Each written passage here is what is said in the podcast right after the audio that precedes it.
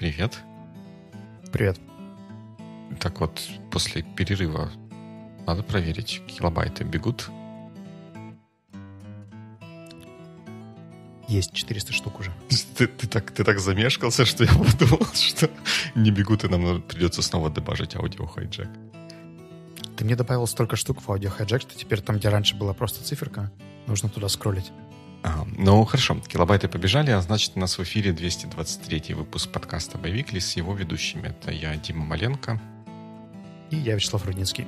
Сегодня поговорим про наши темы и про статью о том, хорошо ли, когда твой начальник делал твою работу раньше.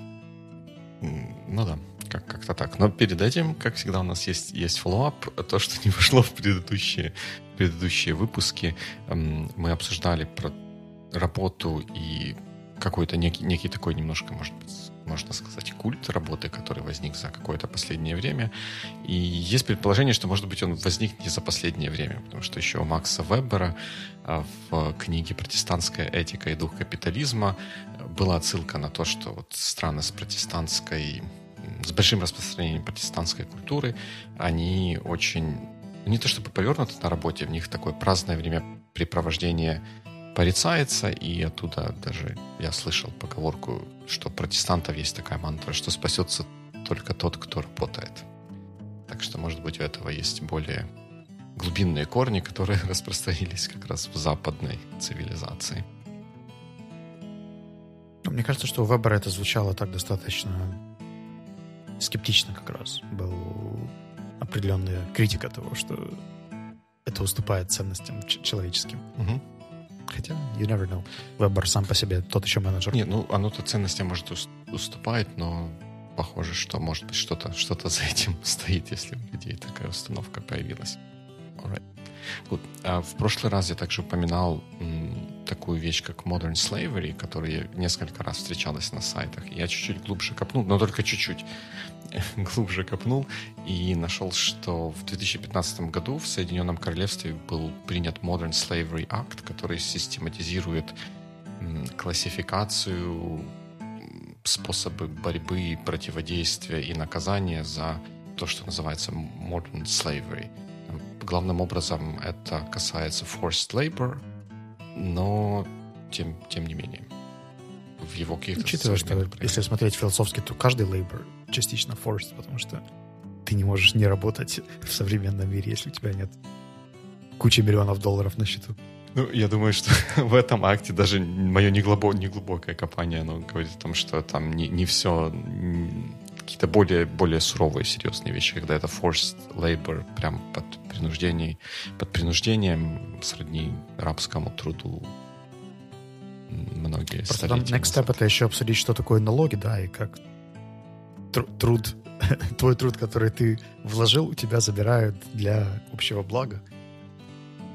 Ой, да, общее благо, оно такое сложное, поэтому мы перейдем к чуть-чуть более простым вещам. Тоже у меня не, не вошло это в прошлый выпуск, почему-то я, я хотел про это поговорить, но забыл почему-то вписать в ноутс, наверное, когда я, как всегда, я, когда я об этом думал, не было под рукой записать в ноутс. Э, Про призвание.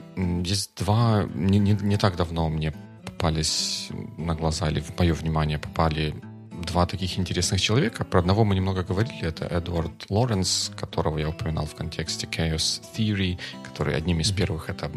Ну, не то чтобы одним из первых это обнаружил, с его работ считается, что... Популяризировал. да, начал популяризировать это в современное, а, в более-менее современное время. И Эд Лоренс был математиком, который стал а, weather forecaster, а, метеорологом, да, Метеорологом. метеорологом как бы по, по принуждению. Когда началась Вторая мировая война, его призвали, или он сам пошел в армию и э, стал в армии работать метеорологом. И его работа метеорологии привели, привели к, э, привела его к вот этим открытиям, которые впоследствии заложили основу того, что мы сейчас называем теорией хаоса. Что интересно, наверное, вот призвание у него было, и он его реализовывал в тех условиях, в которых он оказывался. И похожая история у Пола Фитца, это психолог, который тоже был призван в армию, в американскую армию во время Второй мировой войны.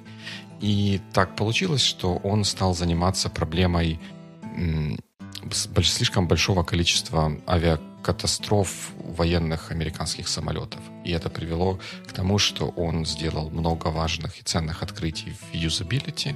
Like... Это не тот джентльмен, который думал, куда броню крепить там по пуле? Э, нет, это другой, другой джентльмен. Он, он придумал о том, что если два органа управления в самолете, которые выполняют очень разные функции, находятся рядом и имеют одинаковую форму, то это очень плохо. Если они делают типа разные функции, нужно их ставить а, подальше друг от друга и давать им разную форму, чтобы пилот мог нащупать, ну, как-то вот больше в стрессовой ситуации более точно управлять машиной. И многое, э, в конце концов, это привело к тому, что мы сейчас называем фит-слом, и это очень широко используется, в том числе в создании компьютерных интерфейсов сейчас. FitSlow — простая история. Э, человеку проще попасть в две большие мишени ну, мышкой, которые расположены далеко друг от друга, чем в две маленькие, которые очень а, близко друг к другу. И тоже вот э, то чем он прославился, не в последнюю очередь, наверное, можно назвать его призванием, но он его реализовал не там, где он изначально, наверное, намеревался это сделать, потому что он был университетским профессором в тот момент, когда его призвали в армию, в Air Force. Как говорил Макс Фрай, никогда не знаешь, где тебе повезет. В службе метеорологии или UX самолет. Ну, тут, тут вопрос. Может, повезет, это такой вопрос. Может быть, эти, вот призвание этих людей было таково, что они бы его реализовали независимо от того, где они находились. That's fair. Кстати, о реализации, где бы ни находился. Поговаривают, у тебя Year of Out. Да. Да. И да Последний раз мы про темы говорили в контексте журналов, но мне интересно сначала чуть helicopter view о том, как у тебя сейчас продвигается твоя тема, насколько ты чувствуешь, что у тебя есть какой-нибудь ощутимый прогресс за первый квартал? Ну, прогресс есть, да. Моя тема была Year of Out, и там было две истории. Out в, в таком прямолинейном смысле просто больше выходить на улицу, и out в фигуральном смысле больше делиться своими мыслями и какими-то идеями. Э, в первом смысле, в прямолинейном, все работает просто на ура, потому что у нас появилась собака, как вы, наверное, все знаете. Собака требует гуляния, гуляние требует выхождения на улицу. И я совмещаю приятное с полезным, и на улице нахожусь сейчас намного больше. Намного, прям намного больше, чем раньше. Так что даже когда в, в, эм, в журнале вот то, то, где те страницы с кружочками, где ты отмечаешь каждый, каждый день, насколько там хорошо какой-то аспект прошел, я уже перестал вот эту вот штуку трекать. Потому что я все равно, оно уже превратилось, превратилось в привычку. Утром и вечером куда-нибудь ходить. С собакой а, или без. Но второй аспект аут касался того, что тебе хочется быть более vocal uh-huh. по поводу того, что, зачем и как ты делаешь. Uh-huh. И в контексте хобби, и в контексте работы, если не ошибаюсь. Да, в, как там в контексте в контексте работы наибольший прогресс. Конечно, его не видно, потому что он в контексте работы, я его никому показать не могу, но я чувствую, что я как бы двигаюсь в правильном направлении. Я регулярно делюсь тем, что я думаю, даже если это просто там, вот я, шел, шел по улице, мне шандарахнула идея, ну, как иногда бывает, я взял какую-то заметку для команды или в целом для, для той организации, в которой я работаю, написал, невзирая на то, насколько там, много лайков или чего-то там, просмотров или что там эти публикации могут, могут собрать. Просто чтобы просто чтобы поделиться. Ну и, и плюс точно так же, когда кто-то где-то делится чем-то своим, я не, ну, не за словом в карман не лезу, но я больше, больше реагирую, больше высказываю своих мыслей в ответ, чем, чем это было раньше. В том смысле, что я не, не буду вдаваться в супер большой research для того, чтобы написать содержательный коротенький ответ минут на 40. А, ну, мне кажется, что у меня есть с этим прогресс. С хобби not so much. Ну, хотя бы Focus Stories — это уже, уже прогресс. Ну да, есть, есть такое. А как у тебя, как у тебя движется Recalibration? Перед тем, как расскажу про Recalibration, подумал, что когда ты говоришь организация, в которой я работаю, это как компания, которую нельзя называть. Ну, да, наверное. Но это не, не компания, которую нельзя называть. Это, наверное, следствие того, как структурируются большие, огромные, огромные компании. Они состоят не... Ну, на, на, низ, на нижнем уровне отдельные инженеры, отдельные менеджеры, которые группируются в маленькие команды. Эти команды группируются в организации, как набор команд, а, которые работают в каком-то одном направлении, но тем не менее над раздельными задачами. Уже из организации состоится, состоит вся большая вся большая компания. Например, engineering org, engineering organization — это вот то, где все инженеры находятся. Какой-нибудь там sales organization — это а, другой кусок, у которого свой менеджер, своя какая-то структура. То есть в моем случае организация это следующий уровень крупности после команды. Команда. Угу. Угу. Гэнг. Окей. Теперь понятно, почему нельзя называть. По поводу recalibration. У меня за этот квартал было две два этапа. Первый этап — это какое-то неконтролируемое наращивание продуктивности. Я сделал себе две комфортные workstations. То есть у меня теперь дома два монитора, в офисе два монитора, удобные клавиатуры. Э, Все сделано так, чтобы мне оптимально можно было эффективно выполнять те задачи, которые я не люблю выполнять, потому что то, что я люблю делать, я и так делаю, неважно где, с ноутбуком на коленках, с телефона и так далее. А вот там какие-нибудь занудные истории работы с текстами, финансовые таблицы и прочие штуки, которые меня фрустрируют, для них проще, когда можно сфокусироваться. Я с января по, наверное, начало марта занимался тем, что, чтобы понять, как без излишнего насилия над собой mm. все равно делать те задачи, которые не такие классные, прикольные, не несут похвалы, награды или всеобщего признания, но при этом делать нужно. И второй момент с э, Recalibration, он касался здоровья. Я поэкспериментировал с разными видами спорта. Ну, точнее, спорт у меня, скорее всего, один, TRX, но вокруг него разные растяжки, релизы. Сейчас я ой, господи, занимаюсь мышцами core, это пресс и поясница. Самый болезненный спорт, который у меня вообще когда-либо был. Я страдаю по этому поводу, но прогресс все равно потихоньку чувствуется. И в целом исследований довольно много, они все разноплановые. А, начиная с марта у меня получилось такое, не знаю, наверное, выгорание это сложно сказать, но предвыгорание Э, большая усталость, потому что очень много всего было сделано, и это несло довольно много стресса. И результатом того, что это Year of Recalibration, стало то, что я это заметил, наверное, чуть раньше, чем заметил бы, если бы была у меня другая тема. Mm. И сейчас у меня идут рекреативные меры, потому чтобы чуть меньше работать и давать себе возможность отдыхать, расслабляться, потому что я в целом серьезный скоп работы сделал за первую часть года, и вполне заслуженно могу себе позволить без чувства стыда и ощущения непродуктивности легализировать э, какой-то slow режим для себя, где-то больше читать, где-то больше гулять, где-то больше заниматься какими-то сайт-инициативами или просто ничем не заниматься. И для меня это серьезный успех, потому что никогда за всю предыдущую карьеру я такого не делал. Причем мне сначала казалось где-то первые недели, что все равно что-то идет не так, что, знаешь, это, что recalibration должен означать повышение продуктивности, но нет.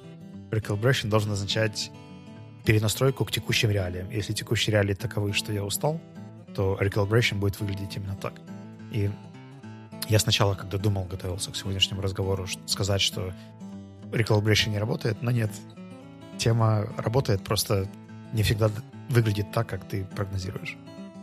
Здорово. А как, как тебе удалось? Ты сказал, что если бы этой темы не было, э, то ты бы вот это состояние перед, предвыгорания заметил, возможно, позже. А что в работе с темой? Вот как, как тема тебе помогла в данном случае? В тот момент, когда я понял, что я не хочу вести журнал, это было где-то месяц назад, у меня появилось ощущение, что все, все скучно, рутинно, то же самое, и вообще я фрустрирован. А, я вместо того, чтобы себя где-то пересилить и на дисциплине и чувстве долга пойти и делать дальше, потому что ты ж менеджер, иди и фигач. Я подумал, что если у меня возникает какая-то фрустрация или прокрастинация, она возникает по каким-то причинам. То есть мне не хочется вести журнал почему-то. И если бы у меня не было темы Year of Recalibration, я бы, скорее всего, не обратил на это столько внимания, сколько обратил сейчас. Поскольку Recalibration для меня означает в том числе адаптивность к э, своему состоянию, пониманию того, что происходит у меня в команде, то она мне очень помогла. Потому что я через эту призму понял, что свое состояние лучше не игнорировать, а наоборот в нем разобраться и посмотреть, как можно не получить максимум, а наиболее оптимально использовать э, свой ресурс, который у меня есть сейчас. И это привело к тому, что я ставил, ставлю себе меньше задач сейчас. У меня в день до трех важных задач получается. Все остальное optional. Я сменеджил так, что у меня только один день завален встречами в понедельник, чтобы сделать все симки, а потом rest of the week я больше реагирую на какие-то входящие э, запросы, концерны и так далее. То есть там у меня не больше двух-трех э, созвонов в день стоит э, со вторника по пятницу. Я настоятельно не работаю по выходным, и наш с тобой подкаст — это приятное хобби и исключение, а все остальное время я, правда, отдыхаю, отдыхаю. Ну, в общем, все, все такие штуки, которые я бы, скорее всего, не дошел, если бы у меня не было вот этого вектора. Интересно, у меня журнал тоже какую-то похожую роль такой лакмусовой бумаги, бумажки, или как правильно говорить, э, сыграл, когда тоже в какой-то момент появилась такое некоторое разочарование с тем, что вроде да, как бы журнал ведешь, а пишешь все время в него одно, одно и то же. И плюс у меня еще случилось такое некое вытеснение журнала какими-то другими активностями, как как-то интенсивность работы увеличилась, что я даже не, не чувствовал себе сил вечером что-то в журнал написать, а утром не вспоминал про него, потому что он слишком быстро включался в какой-то рабочий ритм. И это тоже сработало как момент, ой, подождите, подождите, что-то, что-то, что-то, что-то здесь не так, надо, надо разобраться, и вот я еще пока, пока еще разбираюсь. У меня, получается, за это время журнал трижды видоизменился, а когда я понял, что меня не хватает фантазии или ресурса на то, чтобы придумывать новый юзач, я просто его отпустил до тех пор, пока не вернусь в более ресурсное состояние, потому что там одна из специфик, что ты не ведешь... Это не дневник продуктивности, mm-hmm. который абсолютно одинаковый и идет весь год по тем же критериям. Тебе все равно нужно быть э, вовлеченным и понимать, что у тебя изменилось, что тебе нужно трекать, что тебе не нужно трекать. Как ты хочешь вести layout страницы. Mm-hmm. Хочешь ли ты его вести так, как на прошлой неделе, либо тебе стоит что-то изменить. И когда у тебя нет ресурса на эти решения, то проще их отпустить, э, чем форсить или делать все по-старому, потому что по-старому уже, видимо, не нужно. А для того, чтобы придумать, как будет по-новому, требуется силы. И здесь мне, кстати, кажется, что наш с тобой corner — это очень помогающий. То есть то, что мы в подкасте можем об этом поговорить, э, эта штука очень полезна, потому что когда есть и public commitment какой-то, и в целом мне с тобой интересно эту историю обсуждать, для меня это дополнительная точка рефлексии, где можно подумать о том, почему это не работает, что работает, какие результаты я получил. Если бы у меня этого не было, то с очень высокой вероятностью я бы к журналу вообще не вернулся. А, например, готовясь к сегодняшнему нашему выпуску, я пролистал странички там, про февраль-март, понял, что у меня произошло, и это был очень хороший бейзлайн для того, чтобы сегодня об этом поговорить. Точно, точно. Я с журналом в какой-то момент понял, вот ты очень точно подметил, что он должен видоизменяться, я понял, что то, как я его вначале структурировал, те вопросы, которые я сам себе задавал, они мне могли выкристаллизовать проблемы или сложности, челленджи, вызовы, с которыми мы, мне нужно было бы работать, что вот, вот это будет самое важное. Но та структура, которая у меня была, она, она была ориентирована на то, чтобы вычленять проблемы, но не ориентирована на то, чтобы их решать. Я понял, что вот для меня вот в этом затыке. Я сейчас его пере, переформатировал так, чтобы, ага, вот мы работаем над такими, такими-то вещами, лучшая организация, отключение в конце, в конце рабочего дня, э, ну, какие-то такие вот вещи, и что сегодня получилось, что не получилось, что поменять завтра, именно чтобы вот эти вот ручечки подкрутить до нужной, до нужного положения. Это, возможно, confirmation bias, но звучит почти как recalibration. Да, да, да. Очень, очень, очень схоже. А у тебя есть какая-то макрозадача по Year of Out на ближайшие месяцы? Что такое, чтобы эгегей и, и, и out? А, да, да. Есть такие, как бы, вот эти уже, если разделить out на три направления, да, как, какой мы говорили, аут, который на улице, уже как бы закрыт. Вроде уже нет история так сложилась, что мне придется, хочу я, не хочу, придется на улицу ходить, и это как бы здорово. А вторая история, аут, аут на работе, да, мне там, эм, я за последнее время больше чего-то писал, чего-то рассказывал, того, что связано было с непосредственными задачами, над которыми мы работаем сейчас, наша команда. А мне хочется еще больше времени уделить тому, чтобы думать, разговаривать или рассказывать, или делиться своим видением того, что нас ожидает в будущем и где, куда нам нужно перефокусировываться. А, простите за мой французский. Инженерный визионер. Да, да, да, да. Вот, вот именно, именно вот это. Вот хочется ну, найти, построить для себя какой-то фреймворк, который, в котором это будет возможно, делать менее болезненно, чем сейчас, потому что прям сейчас иногда приходится с мясом отрывать от каких-то время от каких-то других задач. То есть нужно как-то пере, пере, перекалибровать то, что происходит. Ну и в хобби, да, кроме фок патрола надо что-то что еще сделать. Like something. More out. More out. Хочешь организовать тебе в Киеве фотовыставку? Угу. Да, да, да, как, когда, куда прислать работы? Ну, у меня есть пустой офис с большими белыми стенами. Вот это, кстати, вот это, кстати, интересно. А, да, да, а давай попробуем сделать. Ты мне пришлешь фотографии офиса, а я попробую что-то соорудить, а потом ты скажешь, что это сработало. Я даже приглашу туда друзей, соберу опинины для тебя. Буду куратором. Нет. А, ну, подожди, ты, ты офис просто украсить или, или прям выставку, выставку? Ну, и то, и то. А, одно другому не мешает. Слушай, ну, Важно, прям... чтобы в этом был смысл, да? То есть это не вопрос просто сделать красивые постеры или фотографии, в том, чтобы у этого была какая-то идея, и можно было бы это с кем-то обсудить, потому что мне кажется, что Year of Out, он в том числе предполагает взаимодействие с э, миром, а взаимодействие, когда люди просто посмотрели или откомментировали, лайкнули или оставили свое мнение, можно будет тебе сделать какие-то короткие видео комментарии и посмотреть реакции людей на фотографии, на комментарии. Ну, короче, можно из этого замутить неплохой проект. Да, прям Прям захватывающая идея. Ну, ты видишь, Конор уже прошел не зря. Это, это точно, это точно. Так, это надо записать. Чтобы... Есть. А теперь статья, э, которая называлась «If your boss could do your job, you're more likely to be happy at work». Если ваш начальник умел да, делать работу или мог бы, мог бы да. делать вашу работу, а тут непонятно по контексту, потому что в статье как раз и сказано, что имел прошлый опыт, поэтому, может быть, и умел. То, скорее всего, вы более счастливы на работе.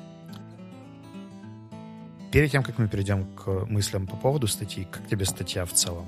Потому что я, когда читал, удивился. удивился. Ну, она такая, я как-то признаться, от HBR, а статья эта опубликована в HBR в 2016 году, я как-то от HBR чуть большего ждал. Она какая-то вот в стиле, я не знаю, Inc. Entrepreneur Magazine, or something like that. Вот, вот, ну вот просто какое-то самолетное чтиво, чтобы вроде и не напряжено, и вроде как бы по теме профессионально, и чувствуешь себя развившимся после прочтения. Что-то такое. У меня был такой эффект. Я прочитал статью, потом так, не понял, а, а, а где мысли, вопросы, которые у меня возникли и так далее. А где статья? Потом пошел по ссылке на research. Больше страниц, но такой же эффект. А, я даже пошел в эти таблички посмотреть, которые были прикреплены к опросникам. Все равно странно.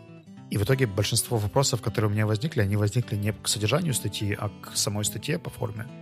И мысли на тему. Угу но они не то чтобы были спровоцированы текстом, а это был такой, знаешь, эфорт, типа, хорошо, а все, что же я все-таки думаю про тему компетентности менеджеров? Да, и статья, вот на минуточку я быстренько так скопировал ее текст, 746 слов всего-навсего. То есть она очень-очень короткая, даже, может быть, статьей назвать будет преувеличение, заметка в HBR. Эта заметка, скорее всего, призвана популяризировать оригинальный ресерч, но я бы этим тоже не занимался, потому что там каких-то уникальных findings не так уж и много. Начать стоит с того, как этот research был проведен. То, что создали опросник, провели в компанию, посмотрели на результаты, посчитали, и все. Вот вам. То есть, по сути, любой HR-менеджер, который занимается каким-то опросником компании, может себя назвать researcher ом и если красиво интерпретирует или оформит свои результаты. Потому что выборка там достаточно была маленькая, и мне кажется, что для того, чтобы определять уровень удовлетворенности, недостаточно спросить у человека, насколько ты доволен. Наверное, имеет смысл посмотреть на какие-то еще факторы. Не знаю, спросить его психолога. В целом по компании посмотреть, сделать какие-то дополнительные метрики. Потому что мне кажется, что здесь при таком амбициозном вопросе confirmation bias, который может быть у исследователей, ляжет в вопросы, и э, получаешь то, что люди ответят. Ну, давай так, начнем с того, что стоит учитывать, что на опросники вообще отвечает только определенный сегмент людей. Мы это в Севе когда-то определили, что это либо люди, которые супер хэппи, либо люди, которые супер unhappy. Средняя категория людей практически не отвечает. То есть mm. оценки, которые мы видим в полах, они всегда положительные, либо негативные, а редко кто остается где-то посерединке. И мне кажется, что если заявлять такую серьезную топик, что мы там поймем влияние компетентности менеджмента на уровень удовлетворенности сотрудников, то одним опросником, мне кажется, тут не отделается. Да, опросники, я согласен. Опросы и э, questionnaires такой себе способ исследования. Иногда, конечно, в, в каких-то ситуациях это несмотря на то, что он, наверное, худший из возможных способов, это лучшее, что вообще можно реализовать для отдельных ситуаций, но я полностью с тобой согласен. Даже вот той работе, в которой я делаю какие-то вещи, меряем опросами, и я всегда стараюсь их запушить. Подождите, давайте придумаем, как это какими-то непосредственными какими-то более непосредственными инструментами, потому что когда человеку задается вопрос, How do you feel about the job you have now? What do they even ask? Вот я сейчас сидел, составлял отчет. Это вот, вот этот job, который I have now. Это вот тот проект, который я в этом месяце, над, над которым я в этом месяце работаю. Или это та позиция, на которой я последние пять лет. Вот о чем этот вопрос? Как на него ответить? Как, как, как мне на него ответить? А как потом исследователям его интерпретировать? Кажется, это очень... Составить хороший эм, опросник — это вообще отдельная задача. А потом это интерпретировать — это вторая задача, а третья — это еще сделать так, чтобы в этом был какой-то смысл. Второй момент, на который обратил внимание, что и в самой статье, и в самом, и в research е использовался термин техническая компетенция, компетентность, наверное. Техническая компетентность менеджеров. И они настолько часто об этом говорили, что там твой супервайзер должен быть технически компетентен, чтобы ты был счастливее. Почему техническая компетентность? Что имеется в виду под э, technical competence. Мне кажется, они имеют в виду, я не знаю почему именно, но мне кажется, они имеют в виду hard skills, вот то самое, что если ты вдруг упадешь, то твой менеджер может встать к станку и выточить такую же деталь примерно с таким же, а может быть даже лучшим уровнем качества. Мне кажется, вот такой смысл. По, по крайней мере, я через них такой смысл в это вложил. Ну да, просто там не было дефиниции, поэтому довольно сложно сказать наверняка. Но мне кажется, что даже если говорить про hard skill вот в твоей интерпретации, то то, как они это проверяли, в вопросниках вообще этого не было. то есть там не звучало это никаким подобным образом. Там скорее звучал вопрос, насколько менеджер понимает твою работу, то есть насколько он имел предыдущий опыт и может понять то, с чем ты работаешь и то, с чем ты сталкиваешься. А уровень понимания и уровень hard skills — это вообще не одно и то же. Две, две разные вещи. Я, я тоже об этом думал, что вот даже в примерах, которые они приводят, э, там прям абзац есть, где почти в каждом ссылка на какую-то а, не, ну это, это просто, да, что uh, hospitals may do better if led by doctors rather than by general manager. Basketball teams do better when led by former all-star basketball players. Formula One racing teams and, and so on and so forth. И я тут подумал, ну да, это может быть, это может быть действительно так, но почему? Вот Почему это интересный вопрос? Мне кажется, многие психологические исследования не, не идут дальше. О, мы, мы нашли вот эту связь, что там менеджер, у которого есть какая-то техническая компетенция, он, его команда работает лучше. А почему? Может быть, там это просто корреляция, а связь на самом деле э, с чем-то другим. И мне кажется, что вот то, что ты сказал про понимание работы, это вот вот то, чем я бы объяснил вот эту вот связь. Если менеджер когда-то делал такую работу, у него это не обязательное и даже недостаточное условие, но у него есть больше шансов понимать то, чем, как живет команда, и что он на своей позиции, что он в своей роли может сделать такого, чтобы помочь команде быть более продуктивным, продуктивной. При этом тут же в голову приходят примеры Илонов, Масков, Стивов, Джобсов и так далее, которые в целом, не являясь профильными экспертами, где-то приводили свои организации к достаточно неплохим результатам. Я не говорю про job satisfaction в этих компаниях, uh-huh. но, блин, тут... Ну да, да, просто менеджер, я согласен с тобой, он должен быть эффективный на том месте, на котором он находится. Да? Это включает понимание команды, ее проблем и нахождение способов эти проблемы как-то пере, перебороть. И да, техническая компетенция может иногда этому помочь, а может и не помочь, а, а может и вообще вообще дело в чем-то, в чем-то совсем, совсем третьем.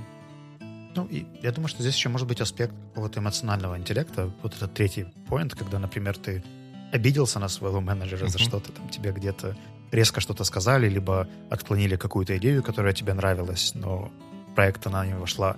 И дальше ты считаешь менеджера некомпетентным, потому что он там не понял всю глубину твоей гениальности или не бейбиситил твою какую-то инициативу, которую ты сам до конца не смог довести, uh-huh. а он не подхватил там или не помог, или еще что-то. Ну, в общем, количество обид или каких-то личных personal conflicts может быть настолько велики, велико, что потом, когда ты проходишь опросник, то ты, конечно же, отмечаешь, что твой менеджер э, не может понять, не может сделать твою работу хорошо и так далее не опираясь на то, что он реально делает, потому что в целом оценить менеджера достаточно сложно. Я помню все три свои наемные работы, и я супер субъективно оценивал э, эффективность своих менеджеров больше по своему ну, уровню отношения с ними, mm-hmm. то есть насколько они для меня кажутся приятными людьми, потому что я вообще не понимал, какие у них там KPI стоят и за каким образом их менеджмент оценивает их работу. Поэтому говорить про их компетентность с, с моей позиции было в тот момент сложно. Я понимаю, что сейчас, например, если мои сотрудники будут оценивать мою компетентность, то тоже местами это может быть супер субъективно и опираться на скорее эмоциональное состояние, нежели на реально мою способность стать у станка. Ну, и вот э, интересно, что ты упомянул персональные конфликты э, с менеджерами. И действительно, ну, не то чтобы есть такая тенденция, но можно сделать ошибку, когда делаешь какое-то предложение, и менеджер, он мог, мог его полностью понять, решить, что это не лучший вариант движения для команды, и как бы пойти дальше каким-то другим путем, а тот человек, который сделал предложение, мог, может воспринять это вполне как менеджер тупой, он не понимает вообще, чем мы тут занимаемся, и поэтому он выбрал что-то что другое неправильное, да, то есть как бы две, две стороны одной медали. С одной стороны, мы как просто сотрудники можем плохо что-то объяснить, плохо артикулировать, а, и перекладываем это на менеджера, который не понял нашу гениальную задумку. Ну и в другую сторону это тоже, наверное, может работать. Ну и это еще скалится дальше, когда э, человек становится топ-менеджером. Uh-huh. Давай представим среднюю компанию, где, например, какой-нибудь маркетинг-директор становится CEO в силу каких-то причин. Физически невозможно, чтобы у него была компетенция, чтобы... То есть он вырос из одной из веток. Uh-huh. Он не может владеть информацией про финансы, про деливери, про какие-то еще секции. Он что-то об этом знает, но он же не мог постоять у всех станков в компании uh-huh. перед тем, как стать CEO. И автоматически, знаешь, такое unrealistic э, ожидание, что человек должен разбираться в том, собственно, во всем, да, и в целеполагании, и в финансовом трекинге. У него должна быть какая-то базовая компетентность, я согласен. Но говорить о глубокой экспертизе здесь просто невозможно, потому что становясь там, не знаю, CTO, у тебя нет hands-on опыта во всех технологиях, которые есть в своей организации. Тебе достаточно иметь инженерное мышление, э, понимать бизнес-потребности и находить нужные решения крайнем случае позвать людей, которые обладают этой компетентностью, чтобы в комнате был человек, кто может представить нужное мнение. Но получается, что если эти исследования верны, то любой топ-менеджер автоматически делает свою команду несчастливой, потому что у него есть экспертиза только из одной команды, из которой он пришел, а все остальные, там 5-6 э, middle менеджеров, которые с ним работают, тут же будут unhappy э, просто автоматически. А это очень не совпадает с тем, что я вижу в реальной жизни. Потому что эмпатичность менеджера скорее может на это повлиять, mm-hmm. да, то есть насколько он вникает в вопросы, выслушивает, пытается понять разные мнения и так далее. Так что для меня это супер controversial. Да, я согласен. Тут есть некий элемент, я надеюсь, что я правильно использую этот термин, редукции, когда мы какую-то сложную механику пытаемся свести к одному, двум, трем параметрам и объяснить этими двумя-тремя параметрами прямо все, все происходящее. А тут же все намного, намного все сложнее. Мне, я когда-то задавался вопросом, я за, вопросом задавался, а исследовать вопрос потом не пошел. Может быть, ты что-то, или наши слушатели что-то про это слышали. Исследования, были ли какие-то исследования на тему того, что где сотрудники чувствуют себя лучше в, ком- в команде или в компании, которая вся, вся такая э, fluffy, няшная, все супер happy, empathic, ну, такая middle of the road. Или компания, в которой менеджер зверь, но при этом он приводит всех к успеху какому-то значимому, так что те мучения, через которые, возможно, приходится пройти, которые приходится претерпеть, работая над проектами с этим менеджером, окупаются тем успехом, который потом эти проекты получают. Ну, мы здесь немножко подменяем понятие, потому что в статье говорилось не про успешность проектов, а про счастье э, сотрудников. Они там фокусировались конкретно на job satisfaction и employee happiness, как, как главном метрике. Ну, при этом... Ну, блин, это же вопрос культуры. Мне, мне кажется, еще они вот как-то как это, легитимизировали эту метрику тем, что где-то в конце сослались. One study found that quite small boosts in happiness went on to produce a reliable 12% extra in labor productivity. Like one study found... И, и поэтому нам эм, happiness заниматься очень важно. Я не к тому, что хэппинесом заниматься не важно, а к тому, что, может быть, еще чем-то, кроме хэппинеса, тоже стоит заняться. Да и плюс и сам хэппинес может подниматься от того, что люди занимаются чем-то стоящим, а не только с менеджером, который может их гайку крутить. У нас только вчера был разговор с HRD Ялантиса Димой Довгенко формате Q&A мы обсуждали, что вот эта стилистика менеджмента, она местами во многом, наверное, из-за таких статей доходит до экстримов. И где-то мы получаем суровых диктаторов-менеджеров, которые вообще не выслушивают свои команды, а где-то превращаем команды в детский сад и ходим, разбираемся с кучей эмоций, занимаемся психотерапией на вантуванах, вместо того, чтобы делать работу. И страдает потом продуктивность в целом команды, потому что менеджер over empathic, да, и каким-то образом залипает в проблемы своих сотрудников, триггерится их эмоциональным состоянием, там, супер сильно вовлекается в их переживания mm-hmm. и где-то выпускает приоритет компании ради того, чтобы людям было комфортней, легче, приятней. Ну, в целом люди имеют достаточно сильную тенденцию к манипуляциям, поэтому, когда они видят, что если я приду и поною, то меня будут жалеть, то я просто буду почаще это делать, чтобы меня почаще жалели и были более лайтовые какие-нибудь условия.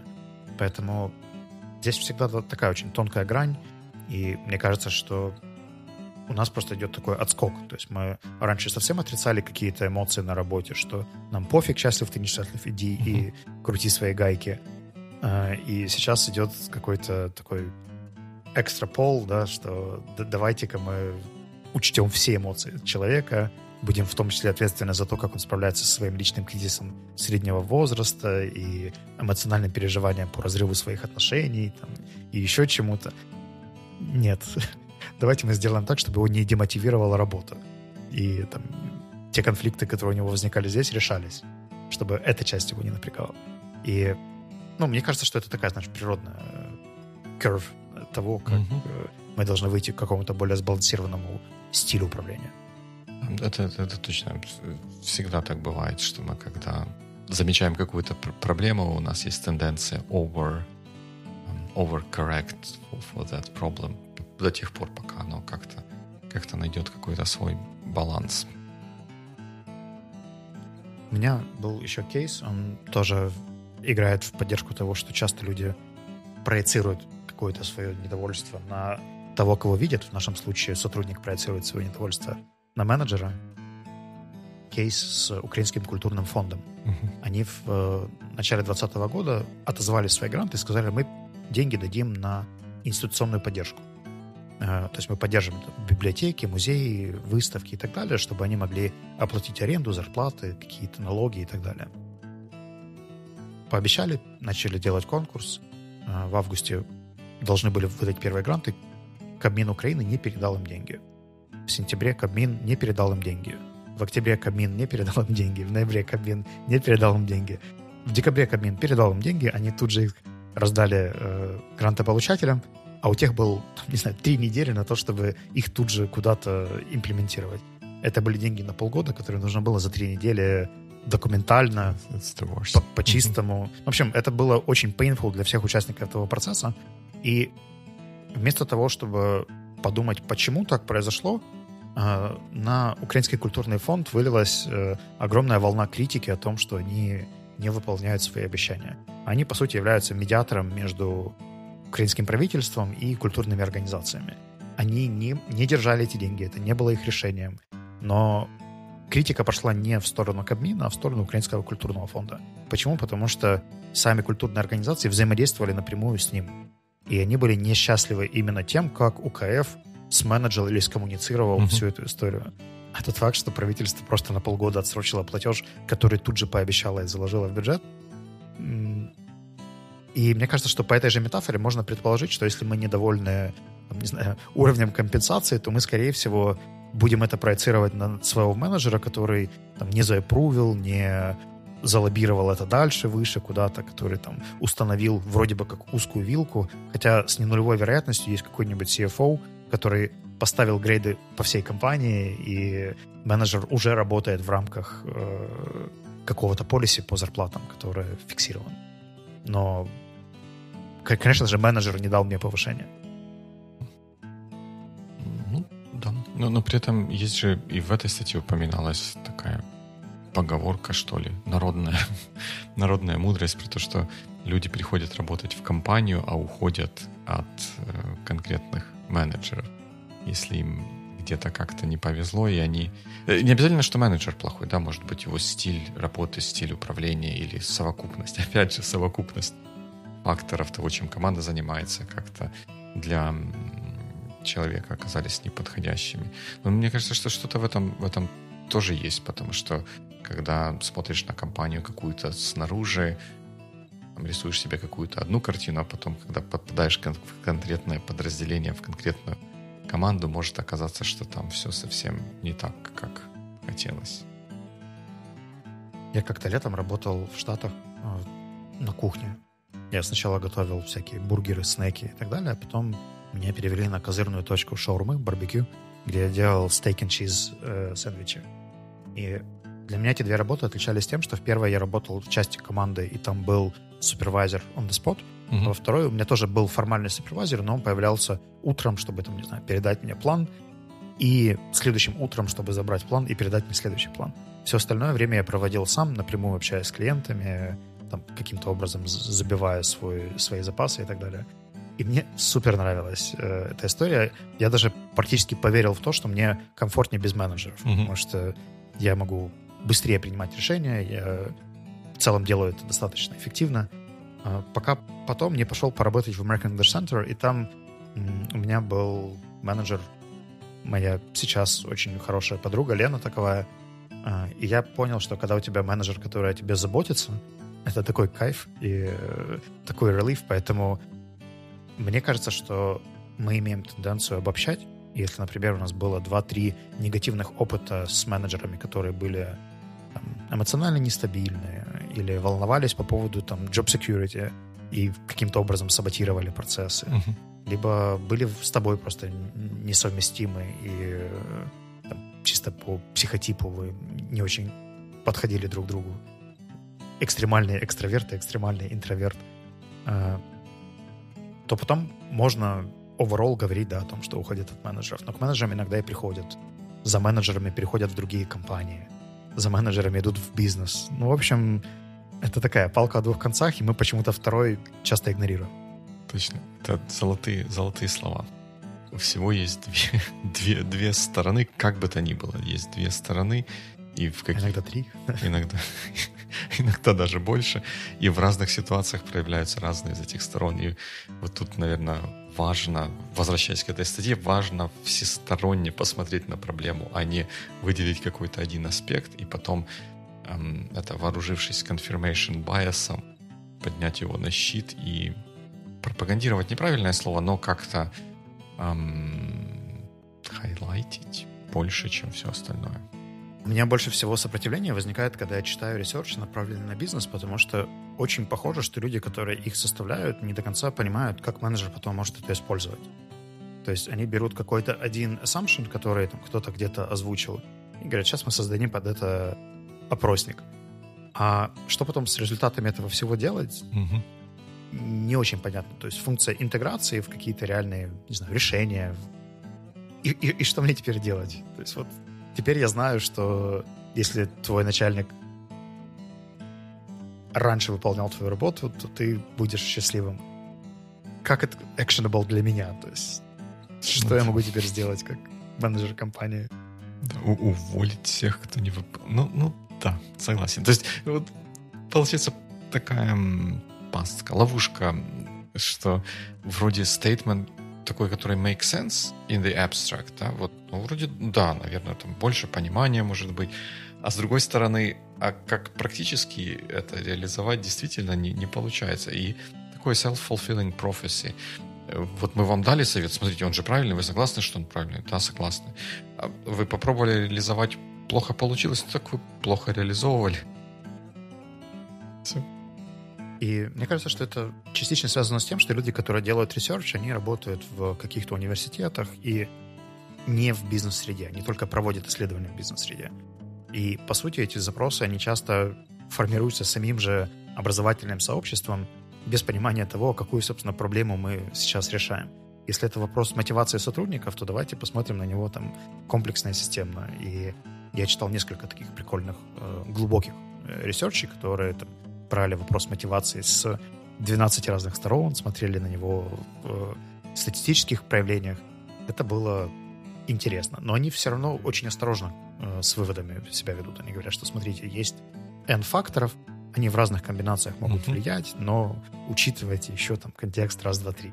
Тогда это более-менее понятно. Если я, например, как менеджер компании понимаю, что у меня проблема с э, сопротивлением к изменениям, то я хочу почитать ресерчи, которые описывают, как это можно измерить, какие есть разные факторы влияния. Когда я вижу супер односторонний, э, когда, который говорит, что наличие розового зефира на кухне помогает внедрению изменений в компании, у меня тут же возникает очень много сомнений о том, что все правда настолько линейно и односторонне. Поэтому, э, может быть, я просто люблю длинные статьи и многофакторные какие-то ресерчи и, и отрицаю какую-то простую правду, но пока у меня такое впечатление. Ну, мне кажется, тут есть такая связь, что вот такие вот простые рецепты, они часто не содержат в себе или вот описания, или статьи, которые papers, которые их преподносят, они э, не содержат описания того, а почему это сработает. И в тех случаях, когда исследователи действительно задаются вопрос, может быть, они нашли какую-то прямолинейную связь и пытаются разобраться, почему это сработает, и тут вылазят один фактор, второй фактор, третий, четвертый, которые на это могут повлиять, и получается хорошая работа, которая тебе нравится, но в которой нет эм, такой вот ясной, красивой блестящей конкретики, но оно намного более приближено а, к жизни. И мне вот мне персонально вот в таких вот э, ресерчах не хватает объяснения, а почему хоть хоть какой-то теории или задавания вопроса, почему это так и предположений, почему бы это так могло быть. Fair enough.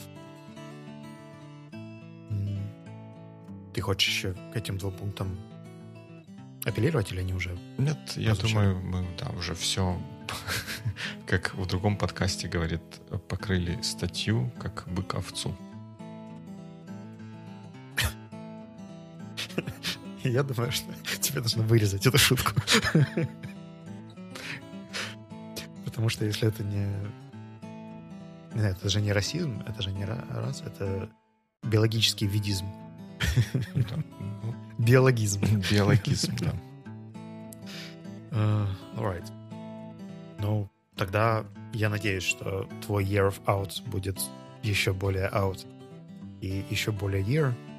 А твои начальники будут с пониманием относиться к тому, что ты делаешь. Здорово, ну да. А тебе удачного дальнейшего рекалибрейшена. Всем нашим слушателям good week. Good week.